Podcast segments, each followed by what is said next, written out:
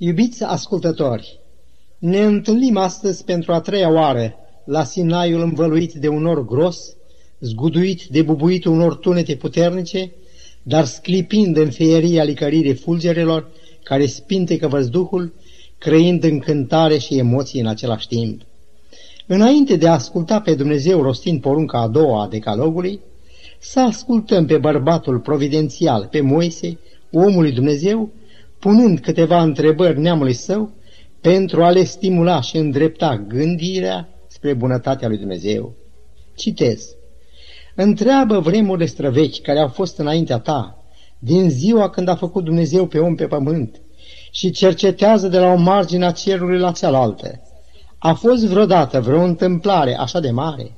A fost vreodată vreun popor care să fie auzit glasul lui Dumnezeu vorbind din mijlocul focului, cum l-ai auzit tu? A fost vreodată vreun Dumnezeu care să fi căutat să ia un neam din mijlocul altui neam, prin încercări, minuni și lupte, cu mână tare și cu braț întins, cu minuni înfricoșate, cum a făcut cu voi Domnul Dumnezeu vostru în Egipt și sub ochii voștri? Numai tu ai fost martor la aceste lucruri, ca să cunoști că numai Domnul este Dumnezeu. Păzește, dar, legile și poruncile Lui, ca să fii fericit tu și copiii tăi după tine, citat din Deuteronomul, capitolul 4, versetele 32 la 40. Dar să reluăm studiul nostru. Stă scris că în final va fi o turmă și un păstor. După care lege se va conduce această turmă? Cea de la Sinai sau aceea care, după unele opinii, a evoluat și, bineînțeles, a adus în lumea religioasă noi teorii și practici? Oare această evoluție religioasă susținută de unii a adus ea și o schimbare în planul lui Dumnezeu? Care sunt dovezile pe care le-am putea aduce? Dacă legea este a lui Dumnezeu, au dreptul oamenii să o schimbe? Pe ce temei au numit unii cele zece porunci legea mozaică? Al cui glas a vorbit din mijlocul focului? De ce au fost opriți izraeliții să se apropie de munte? Sau de ce a murit Uzia când a atins cu mâna chivotul în care era legea lui Dumnezeu pe timpul domniei lui David? Citiți în 1 Samuel, capitolul 6, versetul 19 și veți afla că 70 de bărbați din Bet Semeș au fost loviți de Domnul cu moartea pentru că s-au uitat în chivotul Domnului. Oare încercările de a modific- aduce modificări legii lui Dumnezeu sunt mai puțin vinovate? Pe temeiul cărei autorități, sau altfel spus, cu ce drept cutează unii oameni să schimbe ceea ce a rostit Dumnezeu cu glasul lui și a scris cu degetul lui. E adevărat că Dumnezeu a lăsat omului libertatea de a alege.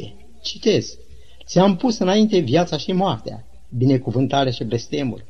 Alege viața ca să trăiești, iubind pe Domnul Dumnezeul tău, ascultând glasul lui. Deuteronomul 30, versetele 19 și 20. Dar îmi este îngăduit mie ca om să scot sau adaug ceva la ceea ce a zis Dumnezeu pe considerente de adaptare la alte condiții decât cele din trecut sau orice alt argument ar mai putea fi adus, de pildă, unii socot că venirea lui Hristos trebuie să aducă și anumite schimbări chiar în legea lui Dumnezeu. Când Domnul Hristos a zis, cercetați Scripturile, pentru că socotiți că în ele aveți viața veșnică, dar tocmai ele mărturisesc despre mine, Ioan 5 cu 39, la care Scripturi s-a referit? La Evangheliile care încă nu erau scrise, la Cartea Faptele Apostolilor, care înfățișează evenimente ce au avut loc după înălțarea Domnului Hristos, sau la scrierile Sfântului Pavel, care nu a apărut încă pe arena istoriei. Este clar că Domnul Hristos s-a referit la acele scrieri cunoscute de noi ca Vechiul Testament. Mai mult chiar, când Apostol Ioan afirmă, chiar în primul capitol al Evangheliei sale, la început era cuvântul, spune apoi, în versetul 14, cuvântul s-a făcut trup și a locuit printre noi plin de har și de adevăr și noi am privit slava lui, o slavă întocmai ca slava singurului născut din Tatăl. La cine se referea? Este clar și unanim recunoscut că se referea la Domnul Hristos. Întreb atunci, cum să înțelegem versetul 3 care spune toate lucrurile au fost făcute prin El și nimic din ce a fost făcut n-a fost făcut fără El. Darea legii trebuie să fie încadrată și ea în lucrările Lui? Suntem pe deplin încredințați. Să-L recunoaștem pe El ca Cel care a întocmit pe om și a dat și legea sa. Și acum să ascultăm rostirea poruncii a doua. Să nu-ți faci ție chip cioplit și niciun fel de asemănare cu cele ce sunt în cer sus sau pe pământ jos sau în apele de sub pământ. Să nu te închin lor, nici să slujești lor, căci eu sunt Domnul Dumnezeul tău, Dumnezeu râvnitor, care pedepsesc păcatele părinților care mă urăsc pe mine, în copiilor, până la al treilea și al patrulea neam, și mă milostivesc până la al miile neam, către cei ce mă iubesc și păzesc poruncile mele. Exodul, capitolul 20, versetele 4 la 6, traducerea de Gala Galaxion. Porunca a doua a produs și încă produce multe frământări și discuții. În Deuteronomul 32 cu 16 citim, L-au întărâtat la mânie prin Dumnezei străini, iar în Psalmul 106, versetele 35 la 38, scrie, S-au amestecat cu neamurile și au învățat faptele lor, au slujit idolilor lor, care au fost o cursă pentru ei, și au jertfit fiii și fiicele la idoli, au vărsat sânge nevinovat, sângele fiilor și fiicelor lor, pe care i-au jertfit idolilor din Canaan. Practica aceasta a trecut ca o contagiune morală de la păgâni la adoratorii lui Dumnezeu. Biserica primară, în primele două secole, a fost scutită de încercări de introducere de, și de închinare la chipuri. La data aceea, apologeții îndreptau atacurile lor împotriva idolatriei din afara bisericii, din lumea păgână. Dar în secolul al III-lea au avut de luptat contra idolatriei nu numai din lumea păgână, ci și cu începuturile ei în creștinism. În prima jumătate a secolului al doilea, Justin Martirul atacă pe greci pentru că au făcut chipul lui Dumnezeu asemănându-se cu oamenii. La începutul secolului al III-lea, Tertulian susține că făcătorul unui idol este tot așa de vinovat ca și cel ce se închină la el. Câteva decade mai târziu, Minucius Felix afirmă că o acuzație adusă împotriva creștinilor era că ei n-au chipuri, iar Origen susține că pe temeiul poruncii a doua creștini resping închinarea și folosirea chipurilor. Este cu neputință, spune el, să cunoști pe Dumnezeu și să rostești rugăciuni la chipuri. În canonul 36 al sinodului de la Elvira, anul 2300, citim Se hotărăște ca tablourile să nu fie așezate în biserici. Am încheiat citatul.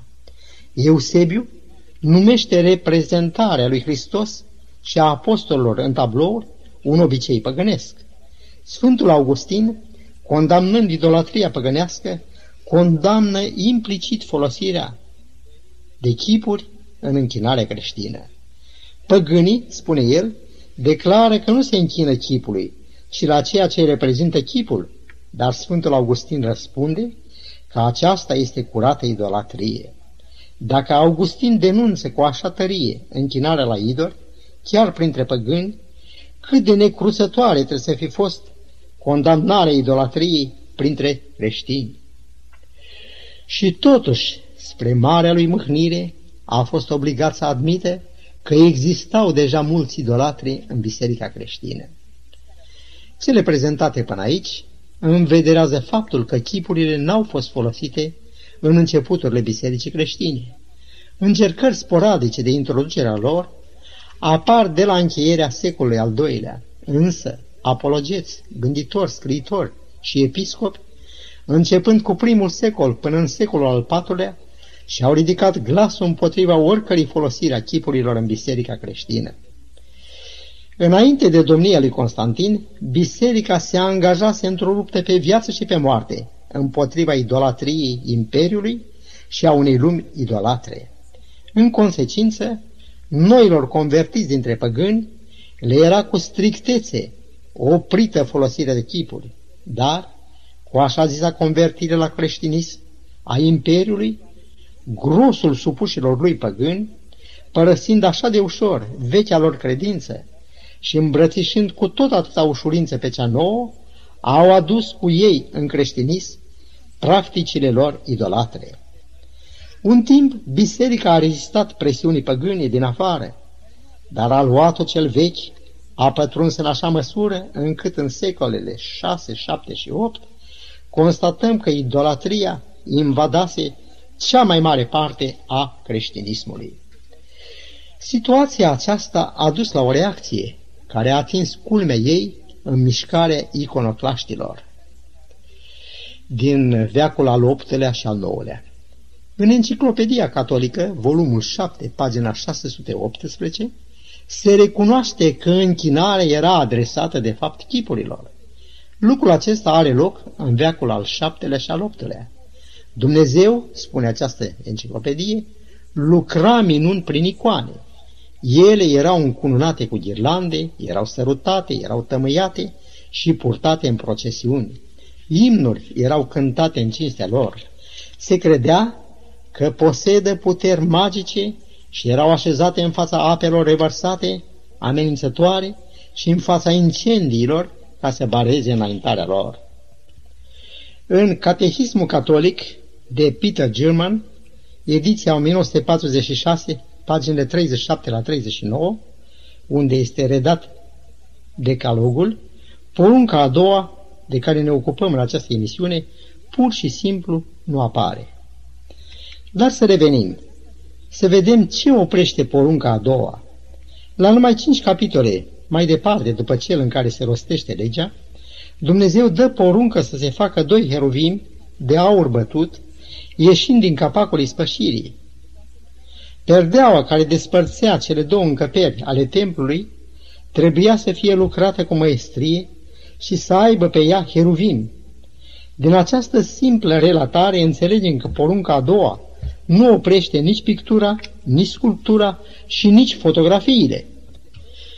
Marele artist, Dumnezeu, nu este împotriva operelor de artă și nici împotriva fotografiilor care ne păstrează chipul unor ființe iubite, imagini ale unor locuri sau momente cu care nu ne vom mai întâlni poate niciodată în viață. Ceea ce oprește porunca este să nu te închini înaintea lor și să nu le slujești. Declarația aceasta oprește cinstirea fățișă adusă chipurilor în lumea veche. Aceste chipuri nu erau privite ca niște embleme sau simple reprezentări, ci erau considerate ca o adevărată întruchipare a Dumnezeirii. Și acum ne putem întreba care este felul de închinare recomandat chiar de Mântuitorul.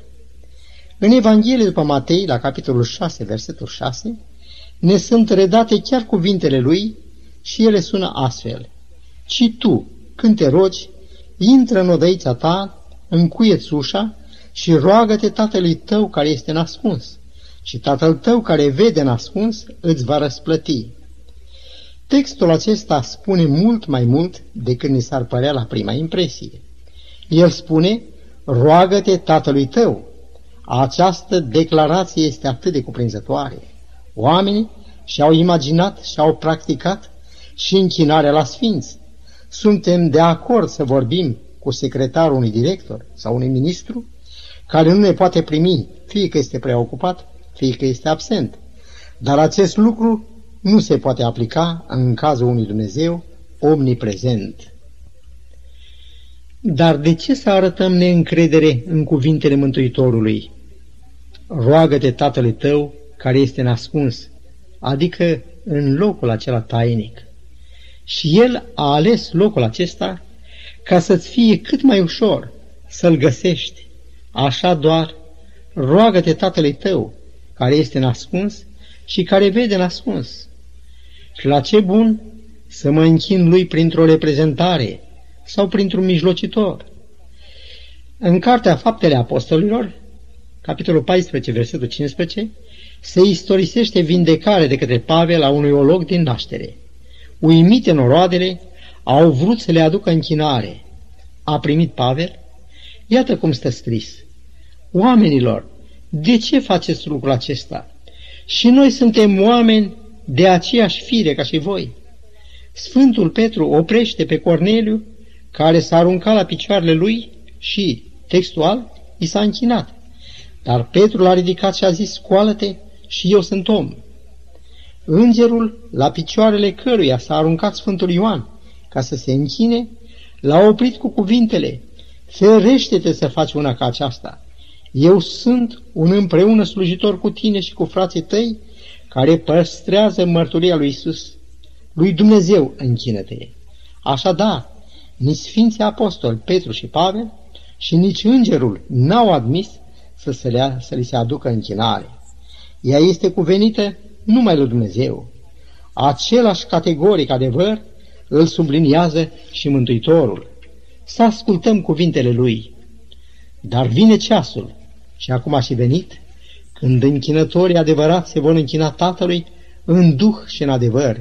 Ioan, capitolul 4, versetul 23. Îngerul din Apocalips, capitolul 14, somează pe locuitorii pământului cu cuvintele Închinați-vă celui ce a făcut cerul și pământul. Că despre mijlocirea sfinților sau sfintelor, Scriptura este categorică, căci este un singur mijlocitor între Dumnezeu și oameni, omul Iisus Hristos. Dar să ne întoarcem la muntele lui Dumnezeu, la Sinai, pentru a prinde cât mai mult din lecția cunoașterii lui Dumnezeu, mai ales în legătură cu porunca a doua. Moise, omul lui Dumnezeu, vede cu ochi profetici decăderea lui Israel. În dorința lui fierbinte de a-i păzi de idolatrie, caută să-i ajute cu tot ce putea fi spre învățătura lor, spre a nu cădea pradă ieftină rătăcirii în care căzuseră popoarele idolate din prejur. El spune, Domnul va vorbi din mijlocul focului. Voi ați auzit sunetul cuvintelor lui, dar n-ați văzut niciun chip. Deuteronomul, capitolul 4, versetul 12. Deși n-au văzut niciun chip, totuși, imaginea bunătății, iubirii și sfințeniei lui erau atât de bine conturate. N-au văzut cu ochii, dar n-au simțit nici cu inima că Domnul este Dumnezeul lor, dar să facem încă un pas. Să vedem ce însemnează eu sunt un Dumnezeu râvnitor sau cum redau alte traducere, un Dumnezeu gelos.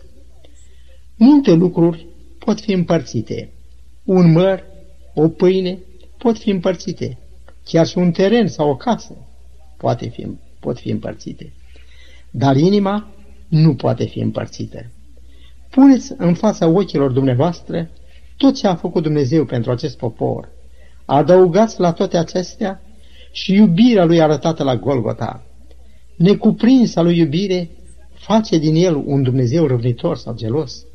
E oare cazul să ne pară rău că Dumnezeu ne iubește și în gelozia lui vrea ca noi să fim ai lui și nu mai ai lui? Să privim și expresia pedepsesc nelegiuirea părinților în copii. Întreb, contrazice Dumnezeu principiul? Citez, fiul nu va porta nelegiuirea tatălui său, din Ezechiel 18 cu 20? Categoric nu. Înțelesul este mult mai adânc. Priviți la oamenii care merg în căile păcatului. Să luăm de pildă o mamă care urmează să aducă pe lume un copil. Ce se va întâmpla cu alcoolul, tutunul sau drogurile folosite de ea?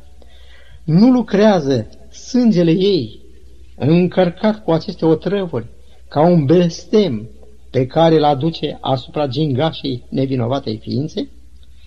Nu este asemenea unui vehicul fără frâne, scăpat de sub control, cât de curând se va izbi de stâncile remușcării.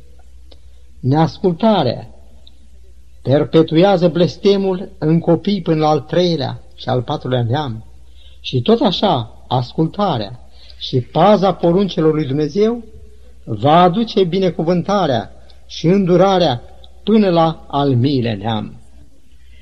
Dar, înainte de a încheia, să încercăm să cuprindem cu o privire muntele Sinai și muntele Golgota. Primul arată o dreptate fără margini, cel de-al doilea o iubire fără margini.